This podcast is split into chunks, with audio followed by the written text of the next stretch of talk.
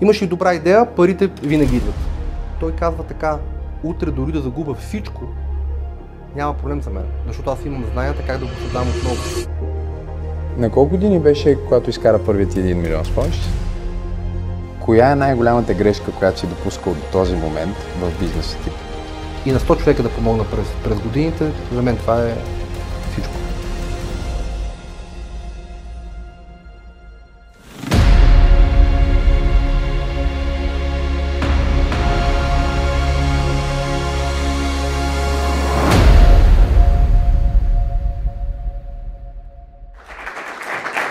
Здравейте и добре дошли в второто издание на Бизнес Стая.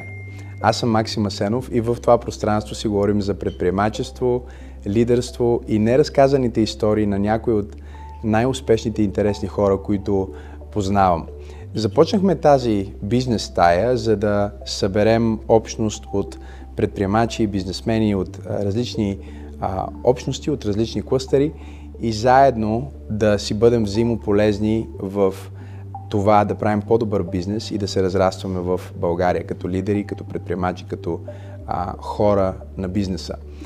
След това си казахме защо да не поканваме по един интересен гост. И така поканихме а, предишния ни гост, Милен Керемичев, който мисля, че беше изумителен и интервюто даде толкова силен отзвук, получихме толкова много позитивни коментари, съобщения и толкова много хора, които а, не знаеха за тази Бизнес Стая, не че ние сме рекламирали много, а, пожелаха да се включат. Мястото ни е ограничено, но точно заради това казахме, че ако минем три хиляди гледания в а, първата седмица, ще ви споделим и второто интервю.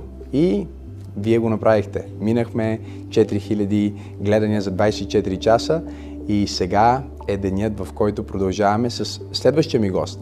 Избрах точно този гост, защото най-много въпроси а, от зададените въпроси в коментарите и в Слидо и в стаята бяха въпроси свързани с инвестициите в а, недвижимо имущество. А, въпроси свързани с кредити, въпроси свързани с това кое е добро, кое не е добро. Тогава се сетих за моя приятел Георги Димитров, който е изключителен а, инвеститор, строител и предприемач с над петдесет хиляди квадратни метра построени. Така че, без да взема много време да говоря за неговото прекрасно резюме, искам да кажа добре дошъл. Добре дошъл в Бизнес Стая, Георги. Максим, благодаря. Как си? Благодаря, добре. Благодаря на всички, че тази вечер съм тук с вас. Казвам се Георги Димитров, вече Максим няколко пъти ме представи. За съжаление, предпочитах аз да си направя представянето, защото Максим всеки път започва така изключително а, дига летвата, когато ме, когато ме представя. И сега ще разкажа една история, не знам дали си я спомнеш. Също са няколко. Последните а, три пъти, когато сме запознаваш с твои приятели, Максим започва така... Искам да ви запозная с Георги. Той е мой приятел, изключителен предприемач в България, в Майами, навсякъде по света, номер едно е. Георги, кажи нещо за тебе. И съответно аз няма какво да кажа повече, абсолютно нищо, не, защото... Истината е такава. Много е трудно човек да говори за себе си, нали? Да, да. Аз го разказвах преди да започнем интервюто, че когато съм в някакво пространство и трябва да се представям, ми е много по-трудно, отколкото да представя някой. Така че реално аз правя това, което е по-лесно за мен и представям моите приятели. И ти наистина си това, което си. А, на трийсет и пет години, а, нали? Да, до трийсет и пет години си постигнал не малко. Кажи ми нещо, което никога не си казал до сега в публичното пространство. Нещо, което хората не знаят за теб. Това е доста труден въпрос. По принцип, аз като човек, който така се опитвам, нали, да винаги съм сред хора, знаеш, организираме сега едни конференции и така, а, винаги обичам, публично заявявам идеите си, най-малкото, че съм управител и на публично дружество и съм длъжен да го правя, нали, така е по закон. А, нещо, което не съм казвал никога за себе си, може би не съм споделял, че в следващите месеци възнамеряваме да отвориме а, ай ти фонд, който да финансира, да финансира български стартъпи в различните сектори, като първата година, де факто две хиляди двадесет и четвърта, ще финансираме три или четири различни български сектора с около петстотин хиляди лева грант. а, и ще подкрепяме хора, които могат да променят България, Европа, защо не и света, с различни идеи. Това не съм го споделял публично, мисля, никъде. Следващите седмици и месеци, нали, ще го промотираме и всъщност следващият ноември ще е гала вечерта в София, на която ще, нали, ще наградим победителите, които са минали различните стадии на финансиране. Това е много интересно и наистина не съм те чувал да го споделяш. Какво те мотивира да правиш и това, отвъд всички други неща, с които се занимаваш? Има един момент, в който ам, на, колко, примерно, на колко години ставаш, ти не знам на колко си бил, когато си изкарал първите ти големи пари или да кажем първия милион. Ам, след това един вид, ако това е било твоята причина или твоята мотивация, след това най-логичното е просто да отидеш и да ги изядеш и да ги изпиеш тези пари или да направиш нещо с тях или просто да спреш. Ти продължаваш проект след проект, излизаш отвъд зоната си на комфорт, която може би на някакво ниво, нещото в което имаш най-много опит е строителството и може да кажем, че това е зоната ти на комфорт. Ти започваш да правиш неща отвъд това. Какво те мотивира да правиш всичко, което правиш? Ами ако въпросът е точно конкретно към фонда, който искаме да създадем за стартъпите, м- всъщност аз винаги, така, когато започвах а, бизнеса си в началните години, е, чувам много, нали, млади, не толкова млади хора, които те първа започват бизнес, че, нали, основният им проблем е финансирането. Mm-hmm. Всички това казват. Нали, аз нямам пари, ако имам пари, знам как да се случат нещата. А всъщност истината е, че те парите са, нали, важна съставка от бизнеса, но определено не е най-важното нещо и само една задължителна, но не е най-важната съставка. И всъщност този акселератор, който ние искаме да създадем за стартъпи, искаме да финансираме млади успешни предприемачи, които да им дадем освен пари, целият опит, всички грешки, които сме допуснали през годините, те не са никак малко, и да можем да им помогнем така през всички трудности. И хората, които минат през различните стадии на оценка, ако мога така да се израза, нали, вече да получат съставката, която им трябва като гориво, пари. Нали, имаш ли добра идея, парите винаги идват. Така че, нали, ако мога да кажа, ако някой има добра идея, която, нали, действително да е добра, аз мога да осигуря пари за това нещо. Добре, това е много интересно. А защо би искал да осигуриш пари на хора? На теб някой осигури ли ти пари, когато ти започваше? С колко пари започна ти твоя бизнес, когато започна да, да се развиваш в... Това си го говорихме съвсем скоро в, с теб. В строителството. Ти знаеш много добре отговора. А, всъщност, истината е, че когато аз започнах, нали, то звучи малко изтъркано, но действително нямах никакви пари. Абсолютно никакви. А, аз даже винаги срещам за една история. Той има много сигурно такива истории в началото на, на бизнеса ми, но една никога ще няма да я забравя. М- трябваха ми... Спомням си просто като седно вчера се е случило, далечната две хиляди и осма - две хиляди и девета, трябваха ми десет хиляди лева за да стартирам нещо и тогава нямах идея как да го направя, просто знаех, че ми трябваха пари. Сега може би знам как да го направя без никакви пари, нали, но тогава това ми беше идеята и какво да направя, отивам в банката. Първа банка не става, втора банка не става, за десет хиляди лева. Да, трета банка не става. Обиколих всички банки, ще ти казват ненадежден си, нали, намери си поръчители. Първи поръчител, втори поръчител, дадоха ми парите за десет хиляди лева. Чувствах се доста, нали, как да кажа, минаха ми мисли през главата, тогава аз съм тръгнал да правя сериозни неща или искам, мислих си някакви неща, пък, нали, не мога да осигуря десет хиляди.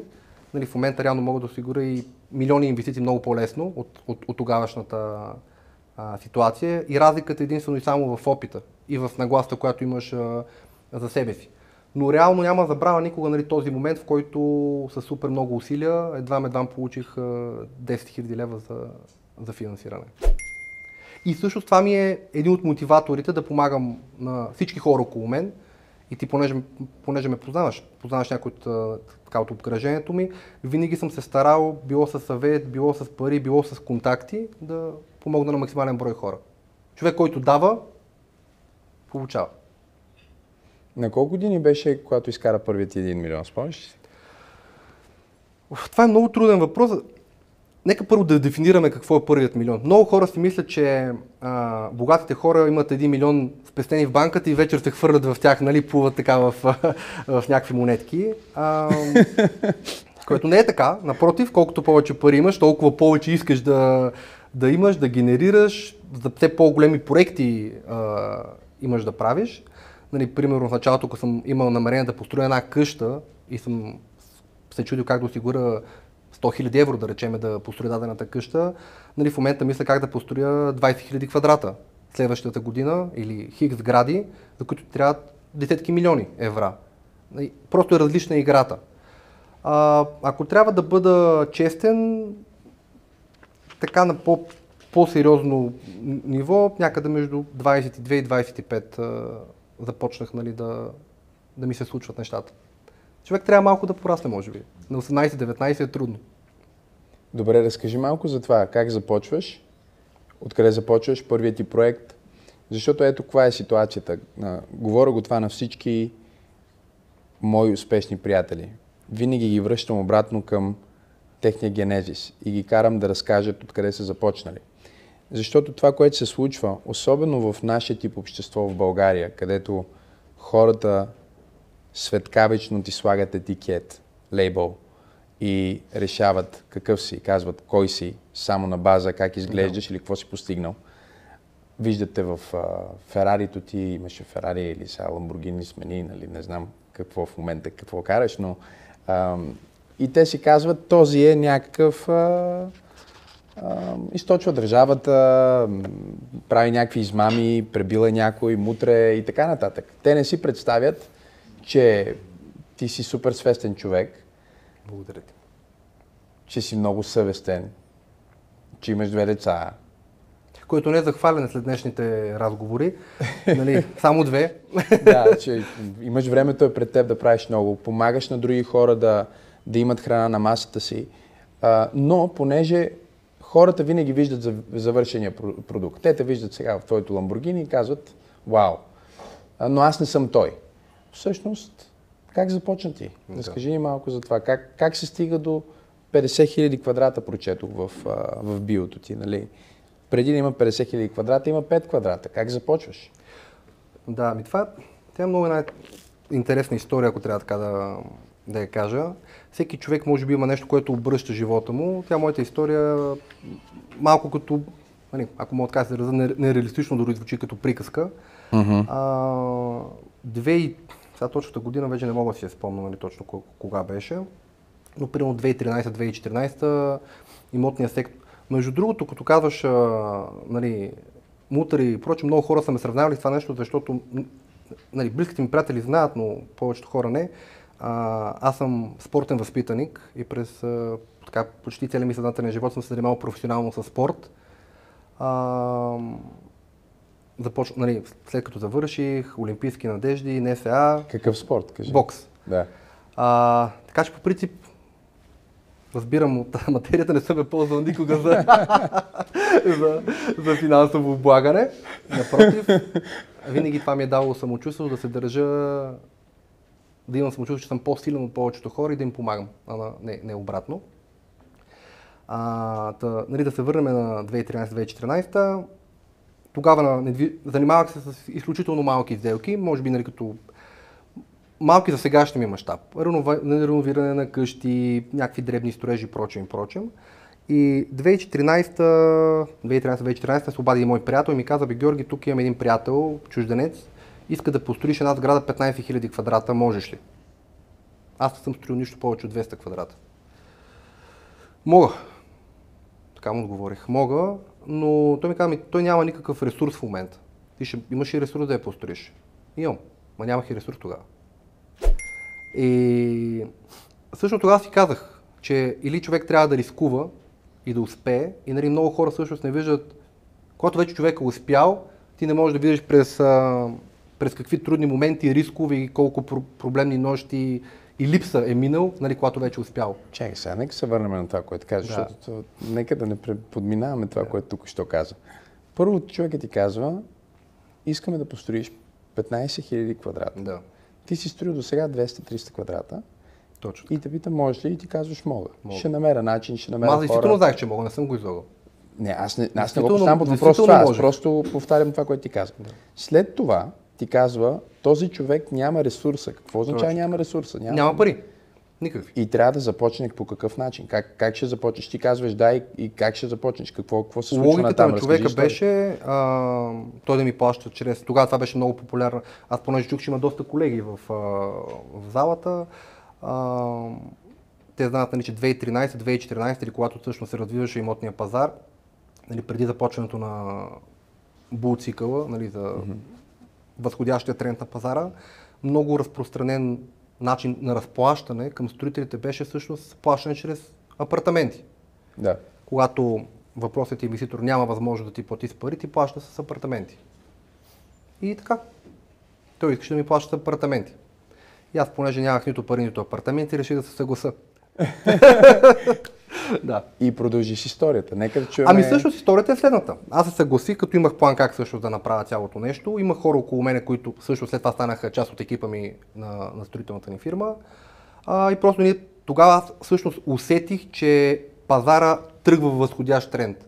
И аз знаех, че следващите една-две години пазара ще, а, ще се раздвижи. Защото действително две хиляди и дванадесета, две хиляди и тринадесета, две хиляди и четиринадесета беше така наречена мъртва зона, нищо не се случваше.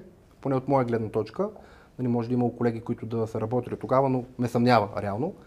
А, и всъщност ситуацията беше такава. Хората ни прехвърляха апартаменти, ние строяхме. Когато ги продавахме на... на... Всъщност, ние получахме апартаменти и се мъчихме да намериме хора около нас, които искат да си купат апартаменти. Те плащат на нас, ние финансираме строителството. И след години и половина мъки, сградата я построихме. Не е най-добрата сграда, от която се гордея, но нали, построена е. Не, аз мисля, че говорих си с един друг а, строителен предприемач, той ми каза, знаеш, че първата сграда е като първия секс. Никога не го забравяш, но със сигурност не е най-добрата. Да, точно така. Добре, много голяма ли е разликата между триста квадрата и петнадесет хиляди? Това е разликата между триста квадрата и петнадесет хиляди.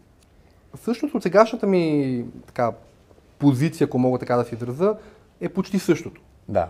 Реално дали имаш знанията как да направиш триста квадрата качествено, да. Е горе-долу, айде за петнадесет не, защото те сградите не се делят точно така.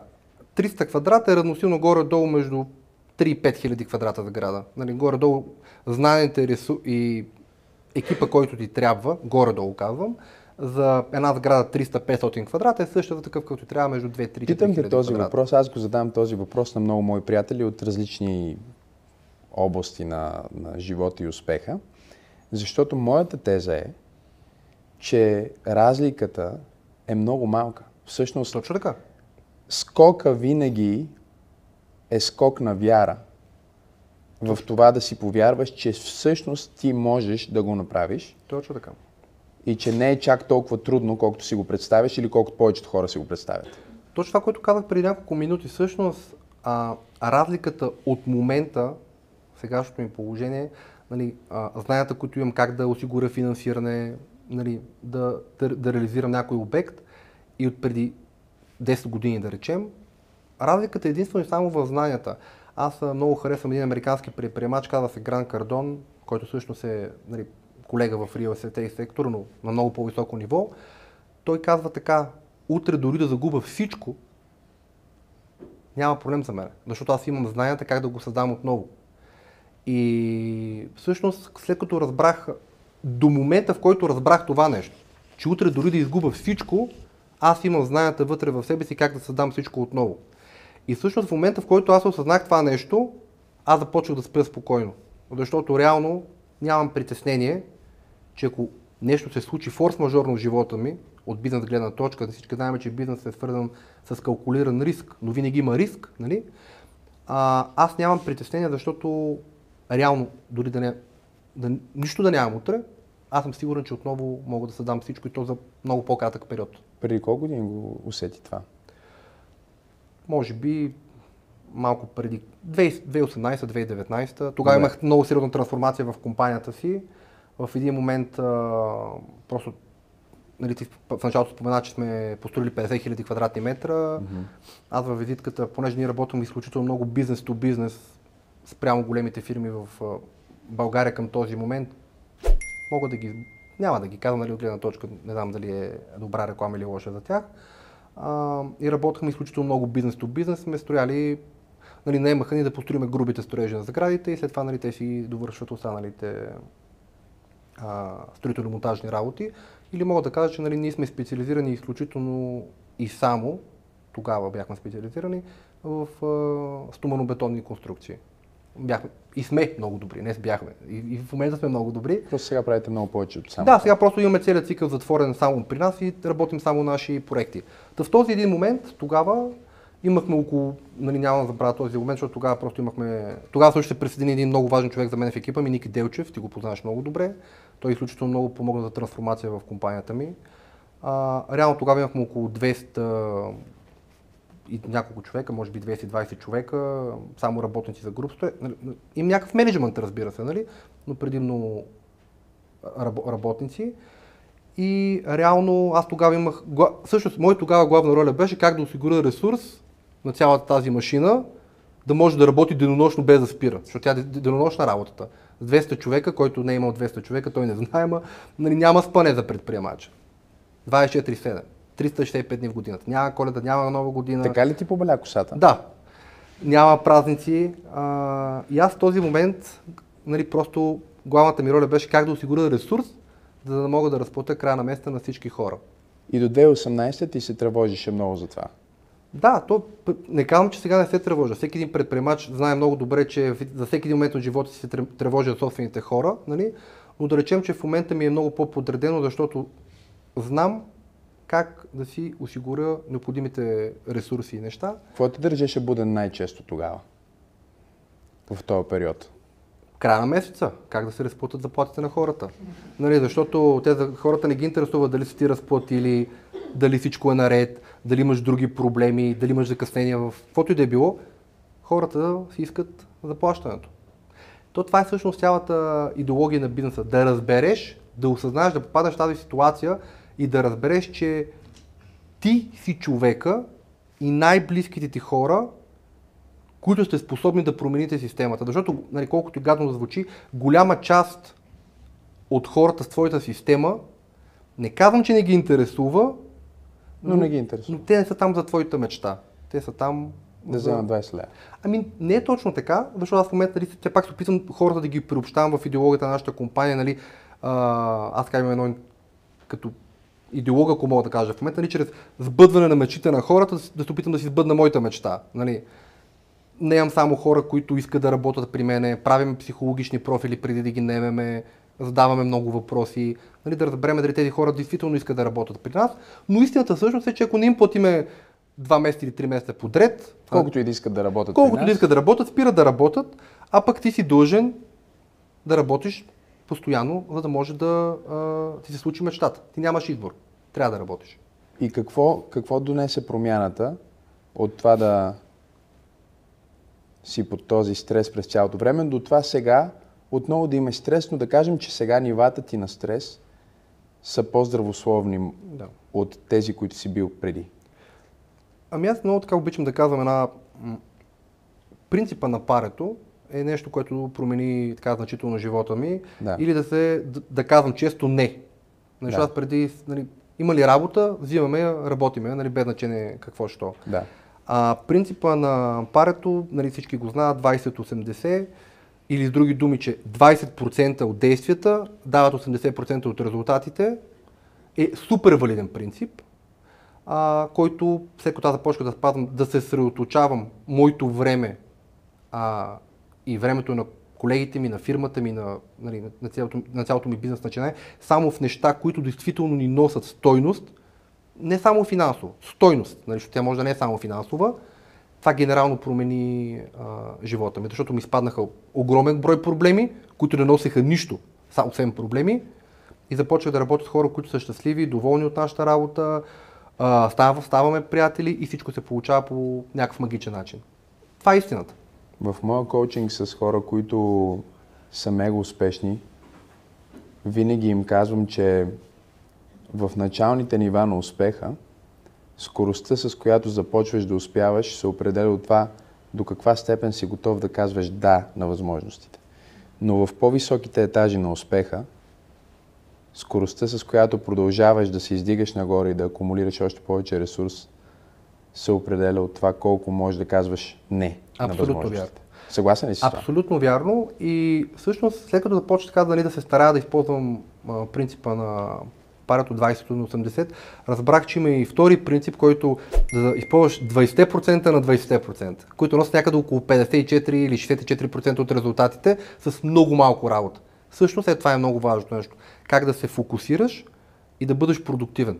В момента, в който казваш, че работиш, работиш на сто процента, на сто и един процента. В момента, в който почиваш, почиваш. В момента, в който си на почивка, си на почивка. В момента, в който отидеш в офиса, работиш като за десет човека. Това ми е принципа на работа. Добре, какво е нещо, което можеш да посъветваш някой, който започва сега? Аз обичам да го задавам този въпрос по този начин. Ако започваше сега, продължи. Ако започвах сега, определено щеше да посещавам много повече събития като това тук, на което ще ме поканил, много повече а, семинари, много повече а, събития, на които ще мога да се запозная с повече хора. Защо? Защото за мен лично най-важният актив, който има човек, е нетворкинга. Нетворкинга решава всичко, всякакъв проблем. Мога да дам безброй примери, безброй. Знаеш какво ми случи на мен? Искам да го кажа това, защото е интересно в LinkedIn това, което ти казваш. Трябва да плата един милион и двеста хиляди самоучастие за една сграда. Център пробуждане. Това ще бъде невероятно пространство, което правим. И не ми стигат, идва ми срока, аз съм дал а, задатък, имаме предварителен който договор, който, нали, знаеш как е, да. И идва срока, аз трябва да плащам, не ми стигат сто и двайсет хиляди. И си говоря с една моя приятелка по а, FaceTime. Тя е от Франция. И си говорим по FaceTime и тя казва, между другото, Макс, аз помня, че ти а, набираше средства за, за тази сграда, за това нещо. Как се движиш с това? Викам, добре съм. Остават ми още пет дни, четири. Имам да събирам сто и двайсет хиляди евро. И тя, как си? Викам, добре съм, всичко окей, ще се случи. И тя ми казва, аз ще ти преведа още сега сто и двайсет хиляди евро. И аз, аз си казвам, ма аз не те питам за това. Тя ми го предлага, тя ми казва, аз сега ще ги преведа. Викам, човек, договор, нещо, не, нещо да не, разпишеме. Тя ми казва, не, аз знам кой ще ти, никой няма да ме излъжеш. Превеждам ти и може да си свършиш работа. Да, точно това е нетворкинга. Това е силата на това, да познаваш правилните хора, но също така ти да бъдеш правилният човек. Точно така. Ти... Добре, това е много силно. Всъщност истината е, че ти не можеш да си с правилните хора, ако ти си неправилен човек. Или, казано по друг начин, не може да си дълго с правилните хора, ако ти си mm. неправилният човек. Просто самата система ще ти изкара от уравнението. Колкото...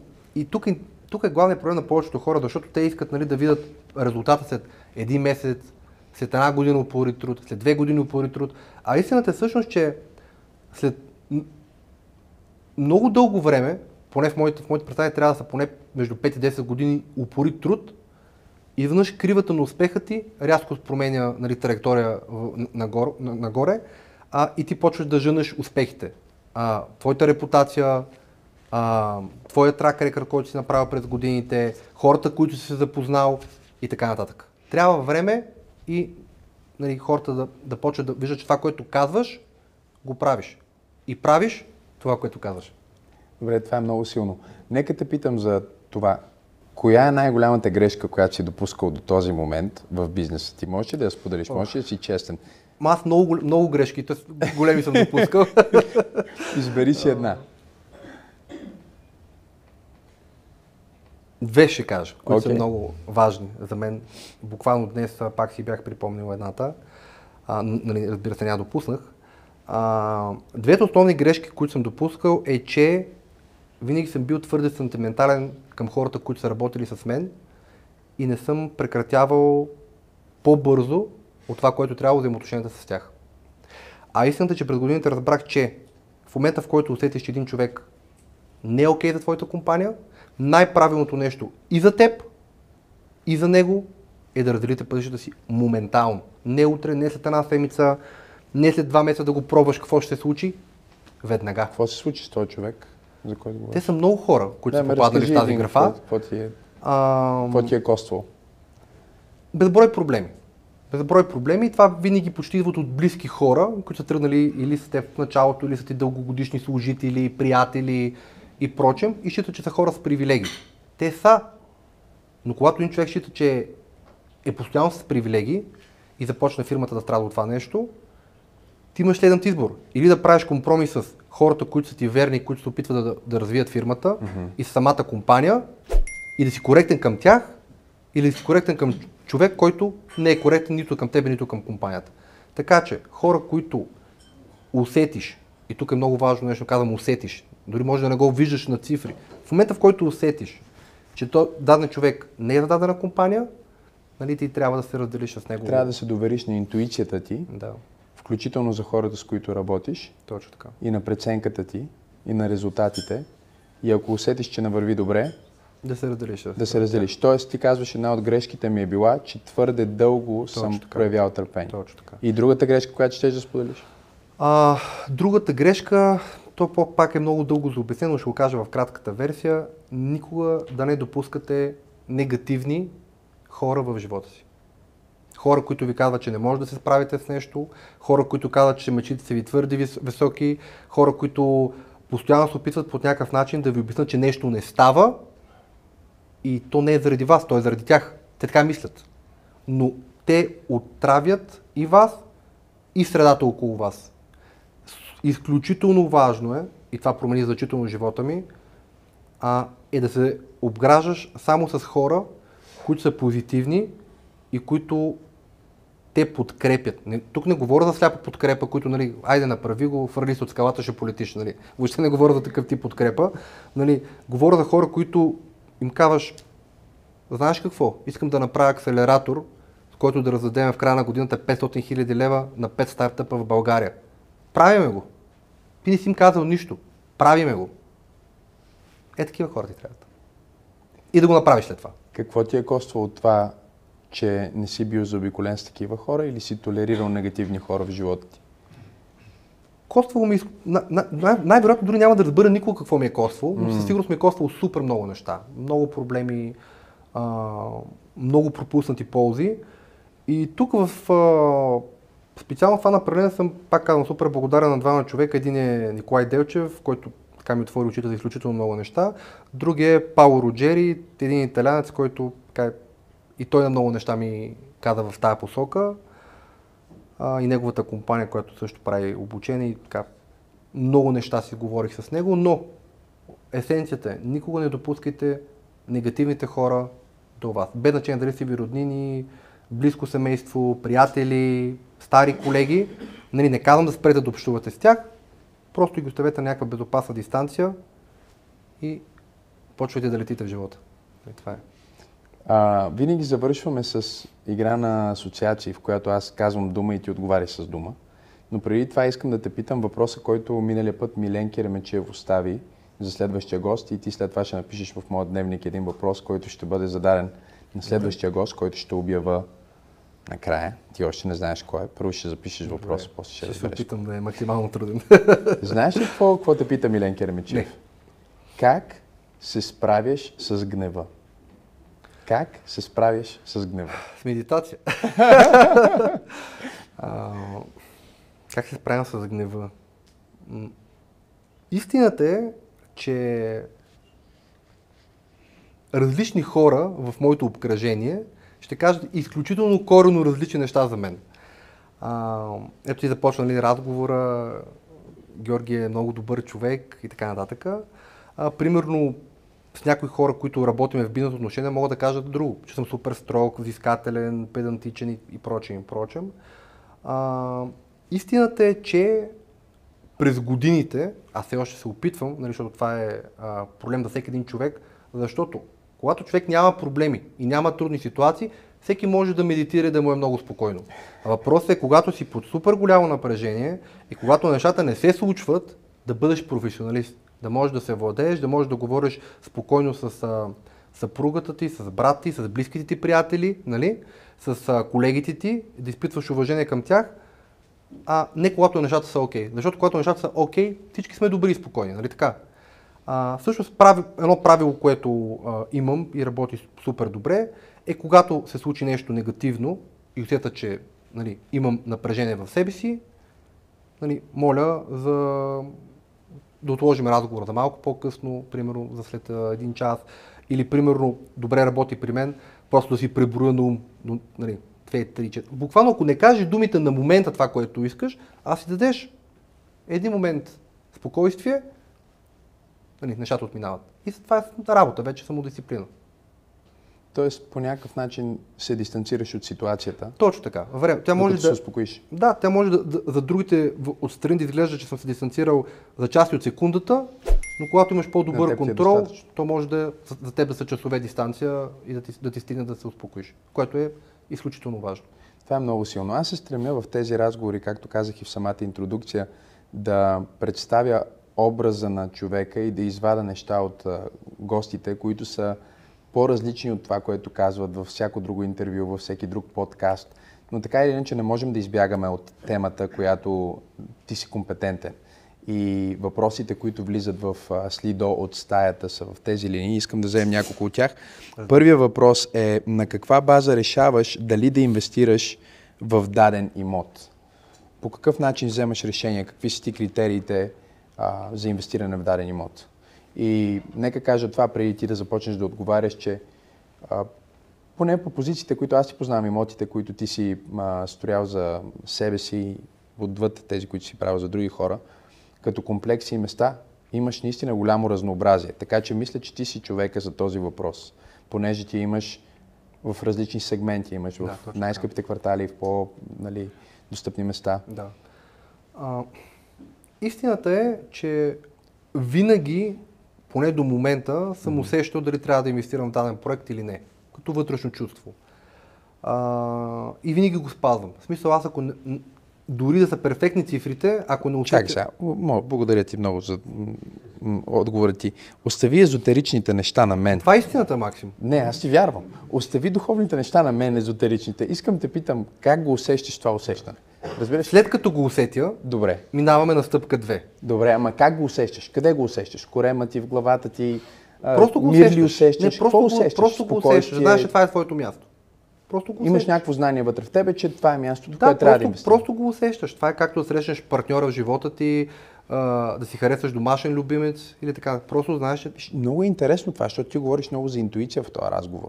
И се надявам, че не го говориш това, защото знаеш... Това не, не, това е истината. Нали... Действително, действително това е истината. Разбира се, след като... Нали, интуиция... Даже наскоро си говорих с теб за едни имоти, в които дай да работим, нещо да инвестираме заедно. Да. И аз мисля, че това е уникално, някаква уникална възможност. Да. Не се видяхме за две седмици, сядаме и ти вече кажеш, ми не, аз не го усещам. Да, така беше. Добре, какво усещаш? Кажи, какво усещаш? Ми не усещаш нищо. Не е твоето. Не усещаш нищо. Добре, окей, дай сега по-практично, благодаря ти много. Усетих, защото че... хората ще пишат в коментарите, нали? Аз усещам, че да, да, да. Нали, усетих и инвестирах. И... Не, действително, съветвам всички хора, когато правят нещо, действително да вярват, да усетят, да вярват, както искаш нали, го наречи, че това е правилното нещо за тях. Защото след това вярване и усещане, поне аз така мисля и вярвам в това нещо, ти можеш да пренаредиш хикс събития да се случат в своя полза. Аз съм един милион процента съгласен с теб. Просто се опитвам да го заведа още, до още по това, което казваш да, в момента. Да вярваш, да, да бъдеш конкретен, да бъдеш по-целеустремен дори. Защото това, което ти ми казваш, нека го преведа, е, че ако аз усещам, че това е правилното, аз вярвам, че това е правилното, дори и да не е, слагам кавички, правилното, само вярата ми и това, че съм убеден, че този проект може да работи, може да преодолее много бариери и ограничения, които може да са там. И същевременно, ако е много безпроблемен проект, но аз не съм убеден в това, не го вярвам, не съм усетил, че това е моето, да използвам твоя термин, отново липсата ми на вяра... Точно. Точно така. Ще произведе от подводни камъни. Да, абсолютно от супер лесен проект ще се превърне в, в, в, в кошмар. На сто процента съм убеден в това нещо. И това е така. Повярвай ми, наистина работи така, поне за мен. А, след като усетя, че даден проект е мой, нали, минаваш вече на практичната част, прави се правен анализ, задължително. Аз работя с един от най-добрите адвокати, поне за мен в България. Никога ще не спестявам от... Винаги се опитвам, това е пък също, нали, мога да го дам за съвет, като нали, не само на начинаещите, на повечето хора, винаги се опитвам да работя с най-добрите в бранша. Нали, поне така се опитвам. Когато работя с адвокати, нали, не, не, не имам адвокат, който струва двайсет долара на час, не имам такъв, който струва двеста долара и повече а, на час. Когато работя с а, проектанти, не, не имам такъв проектант, който проектира за пет долара или за десет евро на квадратен метър, не имам такъв, който проектира за трийсет или за четирийсет. Да, аз мисля, че там за съжаление е научил, много хора спестяват точно нещата, които не трябва да спестяват. Нали, в Америка казва, че от счетоводител и от адвокат, да. Ако спестяваш, накрая и всъщност, ще фалираш. Да, всъщност а, права си много правилен, нали, ако мога да ги подреда така, права си много хубав, първо си правя кръчмарска сметка, винаги, на един бял лист. Okay. Отваряш едно тефтерче, супер неправилна, да. Ама за тебе си кръчмарска да. Сметка, така наречена, какво може да се случи на този проект. Да. Ако тя излезна, минавам вече към следващите неща. Okay. Правен одит, проектантски одит, нали, какво може да се построи, не е моето мнение. Вече моето мнение е казано. Аз вече го харесвам това нещо. Да. Вече карам адвокатът ми и проектантът ми и финансовият ми така, отдел да ме разубедят. Аз им да. Казвам директно. Кажете какво тук не е наред. Да. Къде греша? Окей, това Та, ме харесва имате много. Една седмица или един месец да, да намерите някакъв проблем, за да не го строят опера. Защото го започвам. Общо взето това е. И когато направя този правен, проектантски и нали, финансов одит, ако вече всичко излезне както трябва, казвам, риска винаги го има, Максим. Така е. Просто правиш крачката и се бориш с лъва. Един път е супер лесно, един път е по-трудно. Въпрос е всеки път да не се предаваш и да се пребориш. Това е. А как реши да се занимаваш с строителство? Защо тръгна в тази посока? Защото много от нещата, които казваш, те са... Може да ги каже някой, който е най-добрия в нещо друго. Или е много добър в каквато и да е друга дисциплина. Тоест, принципите на успеха много често са еднакви в различните области. Примерно, аз съм сигурен, а, даже че... считам, че са еднакви. Да. Аз, аз бих си представил, примерно, че ако ти не беше строител, можеше да си някакъв друг. И пак щеше да си успешен. Какъв си ме представяш, примерно? Теп ли? а, сега, ясно е, че ти си това, което си, но ти би могъл без никакъв проблем да управляваш а, някакво дружество, което е свързано с а, търговия. Ти можеш да убедиш един човек а, да си купи нещо. Мога, мога да ти имам доверие. Също би могъл да имаш невероятна автокъща. Би могъл да, да имаш невероятни автокъщи. Аз имам невероятна автокъща, да. Но не да продавам. Да. Ти си имаш твоята си къща, аз не говоря за твоята къща, говоря за нали, да. Бизнес. Би могъл да бъдеш успешен в различни бизнеси, защото принципите са едни и същи. Как решаваш, че това е правилното нещо? Някой пита това. Защо тръгвам в тази посока, а не в другата? М- Виж, това е до някъде свързано и с, пак, с този акселератор, който ти казах, с който mm-hmm. сега се наемаме и това е една много готина идея, от която много дълго време си мечтах да я направя в България. А, за мен е много важно, аз в месеца, без да преувеличавам, поне над десет различни компании, хора, предприемачи, млади, стари, всякакви, нали, идват в офиса и ми разказват някаква идея. Как да, как да, как да успеят. И аз забелязах, че в деветдесет процента от хората, даже не деветдесет, наистина, деветдесет и девет процента от хората липсват два основни фактора, за да успеят. За, за да направят това, което искат. Във всички почти. Без значение на, на каква степен на живота си. Те са два. Първият е, че нямат план. Mm. Те идват и не знаят какво искат да направят. Нямат разписан план. А за да успееш, трябва да имаш разписан план. Той може да не е верен след това. Може разписан. Да го... да, разписан план. Направен, разписан план от самия теб, как ще се развие даденото нещо. Той може да каже, че не е верен, може да го преправиш, може сто неща да се правят. Но ти трябва да имаш една пътечка, по която си решил да тръгнеш и трябва да я знаеш много добре да я разказваш. Аз винаги разписвам, че хората супер подробно за това, което искат да направят. Или и разбирали, че те не разбират това, което искат да правят, а просто са чули някъде, че е модерно в момента, спираме разговорите, пиеме едно хубаво кафе в офиса ми и си тръгват. Mm-hmm. А, за мен е задължително условие хората да имат разписан план, повечето нямат и най-важното нещо е, което липсва дори на хората, които имат разписан план, е да направят първата крачка. Това го казвам винаги. Хора, разказахте ми супер идея, имате всичко необходимо. Защо не сте го направили? Ами не знаем. Първата крачка. Много хора, това им е най-основният проблем. Имат супер идеи, имат супер неща и ще остават там. Винаги, през целия си живот. Разказват на всички как ще направят нещо, или се отказват, или просто никога ще направят първата крачка. Точно заради това нещо да направят този акселератор за хора, които са кадърни и могат да успеят, но ги е страх да направят първата крачка, нямат необходимите знания как да си подредят абсолютно всичко, да им помогна под някаква форма. Да, деветдесет процента може би ще провалят, или половината, или някаква част от тях, надявам се повече успешни, нали? Но а, истината е, че много от тях ще провалят, аз го знам това нещо, ще преди да стартирам. Но и на сто човека да помогна през, през годините, за мен това е всичко. Добре, а, това ме връща към един от въпросите, който някой ти задава.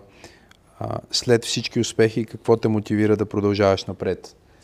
И знам, че ние го докоснахме под различни форми, но за мен винаги едно от интригуващите неща е свързано с този въпрос. Какво те кара теб да ставаш сутрин? Какво те кара да, да срещаш лъва, да се бориш и така нататък? Със сигурност не е да изкарам още един милион или нали, някакви пари. Не. Не. Със сигурност не е мотивацията в парите. Имам предвид, че човек, който е мотивиран да изкарва пари, поне в моето съзнание, той е... Как се изразя най-дипломатично? Той е скъперник човек, имам предвид, че човек, който е... А... иска само пари, той, той се страхува да не загуби парите. И съответно това нали, има много други проблеми в живота му. А... Лично мен ме мотивира самата игра.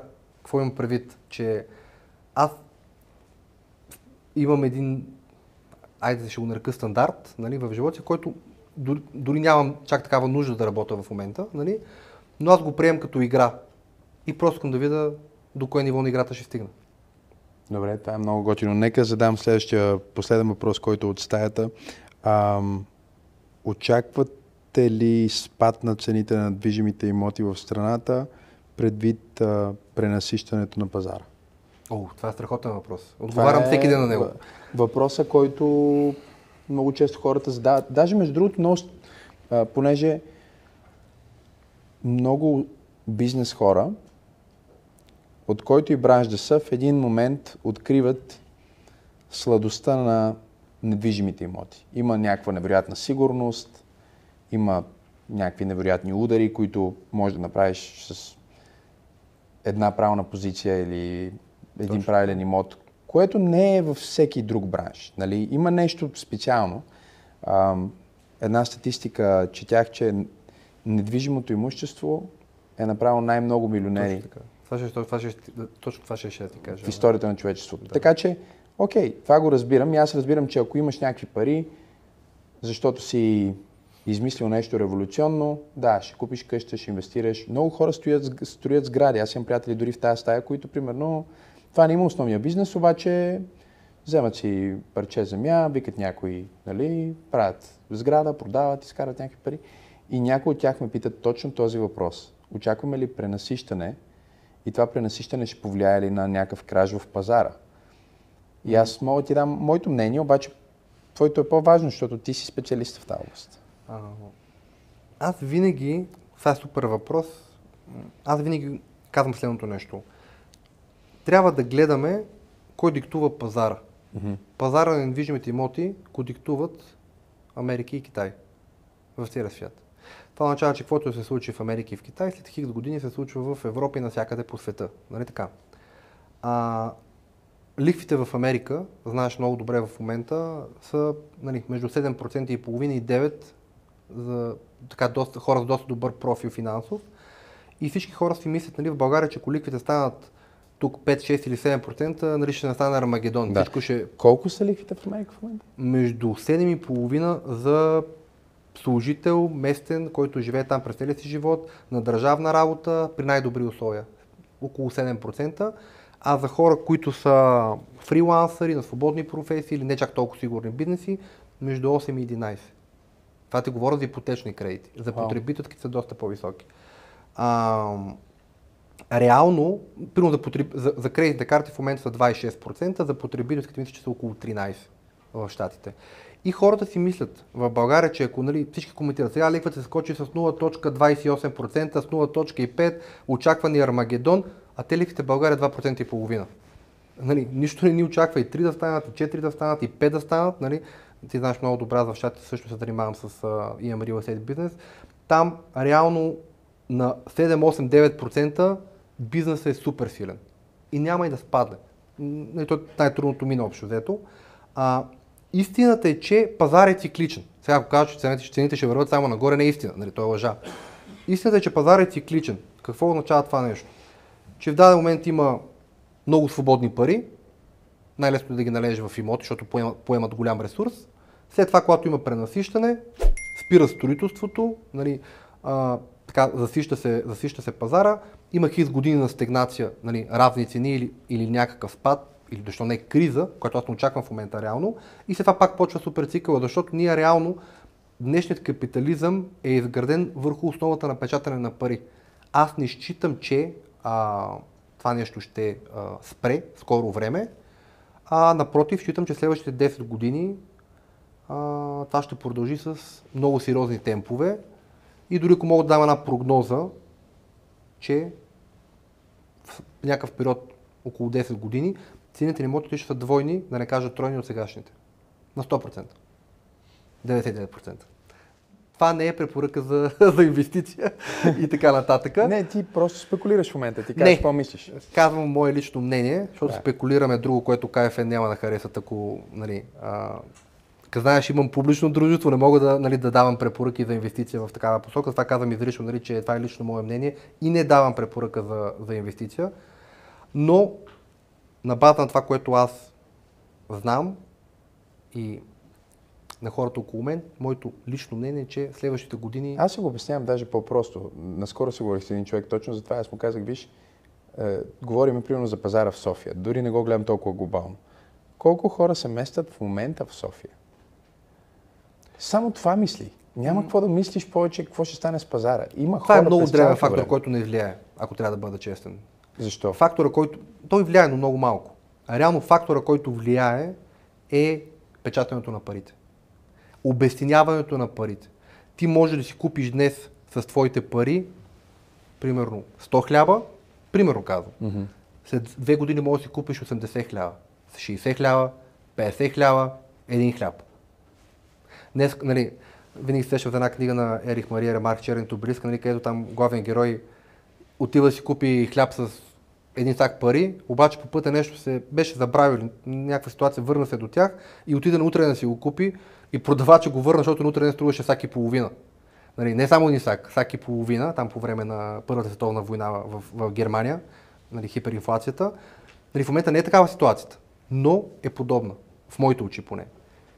Това печатане на пари, обезценяване на активите на хората ще се задълбочава следващите пет, десет, петнайсет, двайсет години с все по-бързи темпове и не казвам недвижими имоти, защото някои ще хората казват, да, той строи, нали, недвижими имоти, нали, затова казва недвижими имоти.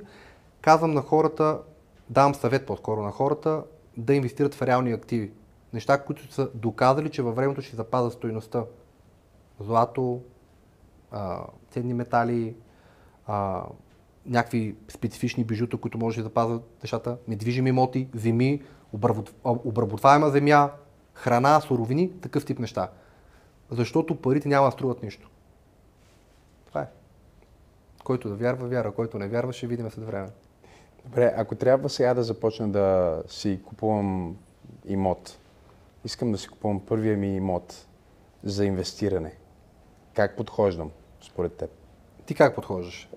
Който и да е. Един нормален човек, който гледа в момента, ами и, първо... и си прави сметка и казва, окей, сега този Жоро е много убедителен, а, вярвам му на това, което казва.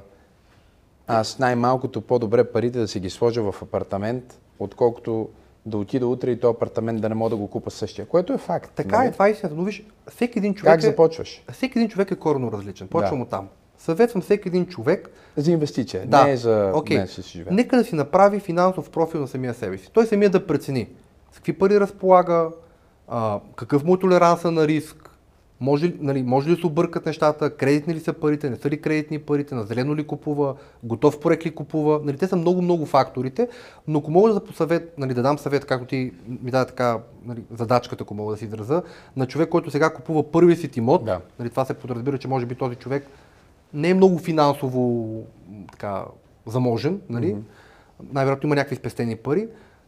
А, взимам един случай, в който, нали, имот се купува на кредит, който е най-популяр, най-класически, най-популярният сценарий. За мен самоучастието трябва да е между двайсет и четирийсет процента, като бих посъветвал трийсет до четирийсет процента да е самоучастието в, а, в този имот. Бих посъветвал, а, колкото, нали, да ми извинят колегите, но не, колкото да не харесвам така брокерите, в някаква степен мога да изразя друг път на защо. Въпреки че има супер свестни колеги, които са ми направили безброй сделки за много-много пари, винаги съветвам хората да не купуват сами, а да купуват чрез брокер и човек, който разбира от материята. Винаги да ползват адвокат, в смисъл да си платят три процента комисиона на брокера, да си платят комисионата на адвоката, да си проверят всичко, да купат готов имот, дори да е малко по-скъп, но да, не, да, да, да няма риск в загуба на пари от някакъв форс-мажор. Особено, особено в първият имот. Да. Особено в първият имот. Най-важното нещо е да не загубиш парите си, нали? А, това би ги посъветвал и би ги посъветвал така да купат имота с презумцията, че няма да го продават никога пред живота си. Така да има логика, те могат да го продадат след една година, mm-hmm. но логиката им да е следната. Аз този имот няма да го продам никога. И няма да изкарам никакви пари от него, нито от найм, нито от нищо. Мога ли да го поддържам? Мога ли си плата кредита? Мога ли си плата данъците? Мога ли да го реновирам, ако има нужда? Хикс неща. Когато отговориш тези въпроси и си готов по този начин да инвестираш, ще ти се случат нещата. В другия вариант, дигаш нивото на риск много. И вече който колкото му се рискува. Това е. Първоначално, като започна да говориш, си казвам, ето сега, гледай какъв радикален риск. Отиваш и казваш, може ли петнайсет хиляди? Може. Имаш ли хора? Имам. И същевременно сега отиваме към съвета на някой, който започва и ти даваш най-консервативния съвет. И а, аз мога да се обоснова дори. Това, не, това е комплимент. На мен ми харесва, че ти можеш да съчетаеш и двете неща в, в един човек и в един разговор. Сега ти... Въпросът е според мен по-различен от това, което аз казах. Ако човек иска да направи богатство без пари, трябва да поема огромни рискове с малка сума пари, с много висока възвръщаемост. Нали така? Ти нямаш пари, стартирал си бизнес, трябва да поемаш огромни рискове, инвестираш малкото пари, които имаш и трябва да очакваш огромна възвръщаемост. Но човек, който иска да си запази богатството, трябва да прави точно обратното. Инвестиции с много пари, с супер минимален риск. И това е нормална еволюция на всеки човек, който иска да бъде успешен, нормален и за дълго време на пазара. В началото започва с големи рискове и поетапно, когато има възможност, нали, намалява, намалява нивото на риск, а увеличава обема. Твоя въпрос обаче според мен беше как един човек нормален, работещ примерно доктор, нали, да си закупи един апартамент и да си докарва някаква минимална доходност или да а, хеджира по някакъв начин парите, с които разполага. За него винаги бих препоръчал сто процента сигурност. На сто процента. Без значение от възвръщаемостта. Сега, ако един процент ще му кажа, няма смисъл, нали? Но там три-четири, ако може да докара пет, е окей. Okay. Много ми хареса. Добре, почваме с асоциациите и завършваме. Готов ли си? Не, но ще се опитам. Аз казвам дума и ти казваш дума. Виж колко лесно ще започна. Кола. Ферари. Ламборгини. Следваща. Щастие. Семейство. Пари. Труд. Успех.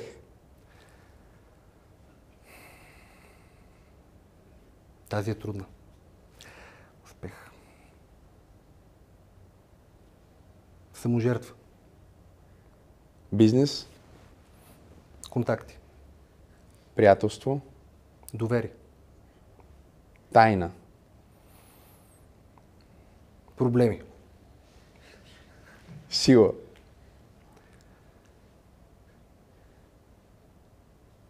Отново се мисля за труд. Труд. Вяра.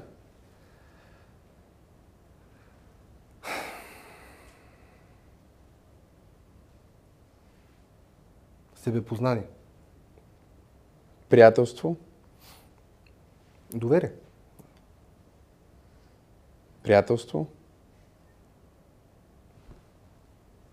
Продължавам. Доверие. Други, друг доверие трябва да кажа. Да. А, друго доверие. А...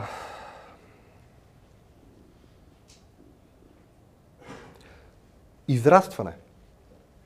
Радост. Деца. Георги, искам да ти благодаря за този прекрасен разговор. Благодаря ви, че бяхме заедно в Бизнес Стая. моля да ни пишете в коментарите какво ви е докоснало в този разговор и да ни споделите вашите идеи за това, кой можем да поканим в една от бъдещите ни срещи заедно. Изумителното нещо е, че повече от осемдесет процента от хората, които гледат този канал, все още не са се сабскрайбнали към канала. Така че точно сега искам да вземете една секунда от вашето време и да се абонирате към канала ни. И колкото повече абонати имаме, толкова по-големи гости ще каним. А следващия път на гости ще ми бъде, ще разберете като се включите.